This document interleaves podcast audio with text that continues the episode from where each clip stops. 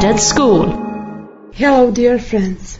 We hope you remember us. We are Kristijan Blažeković, Monika Slišković, Ivona Jurković, Ivan Frangugić, and Natalia Huzek. We attend Center Dubrava High School in Zagreb, which provides education and rehabilitation of children with motorical uh, disabilities and chronic illnesses who can be qualified uh, for different professions. Today we talk about Swedish film Eat, Sleep, Die by Gabriela Pichler, uh, which uh, we uh, watched a few days ago. The movie is set in modern day Sweden. The main character, Rasha, works in a vegetable factory and even her work uh, doesn't look uh, very interesting and it is a pure routine. She seems quite happy at the beginning of the movie. Besides the fact that Rasha is a very efficient worker, she's on the list of those ones uh, who get fired. Because of uh, her Muslim uh, and Balkan background, this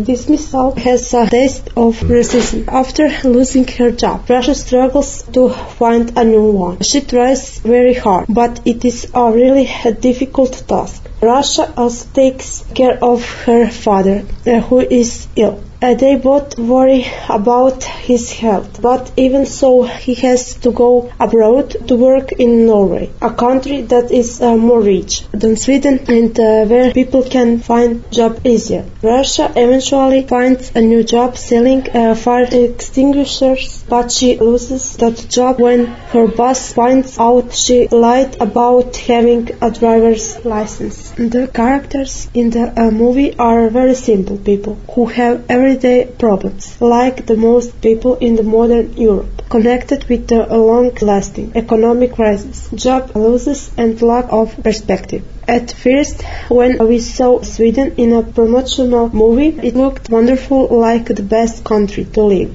But uh, reality uh, is completely different. Its nature uh, doesn't seem to be green uh, like in the uh, promotional film.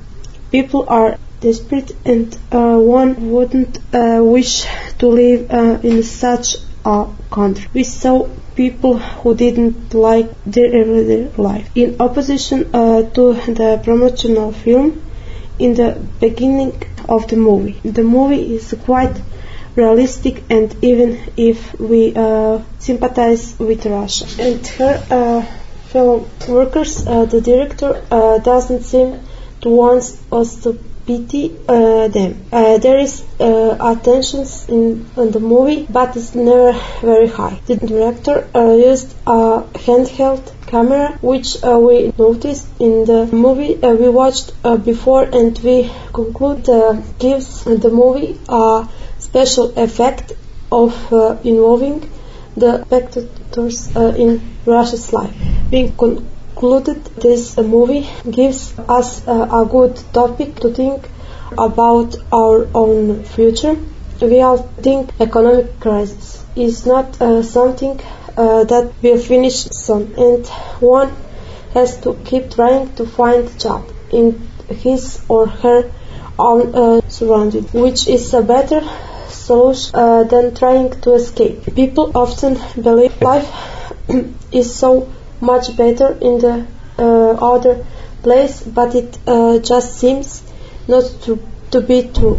That's uh, what, what helps uh, us to conclude we have to fight uh, for our lives uh, here and now, no matter where we actually are. One must try to find his or her place no matter in which uh, uh, surrounding her or she lives. Uh, we conclude that uh, the best solution uh, for us uh, is to trying to find job here in Croatia and stay to uh, live here.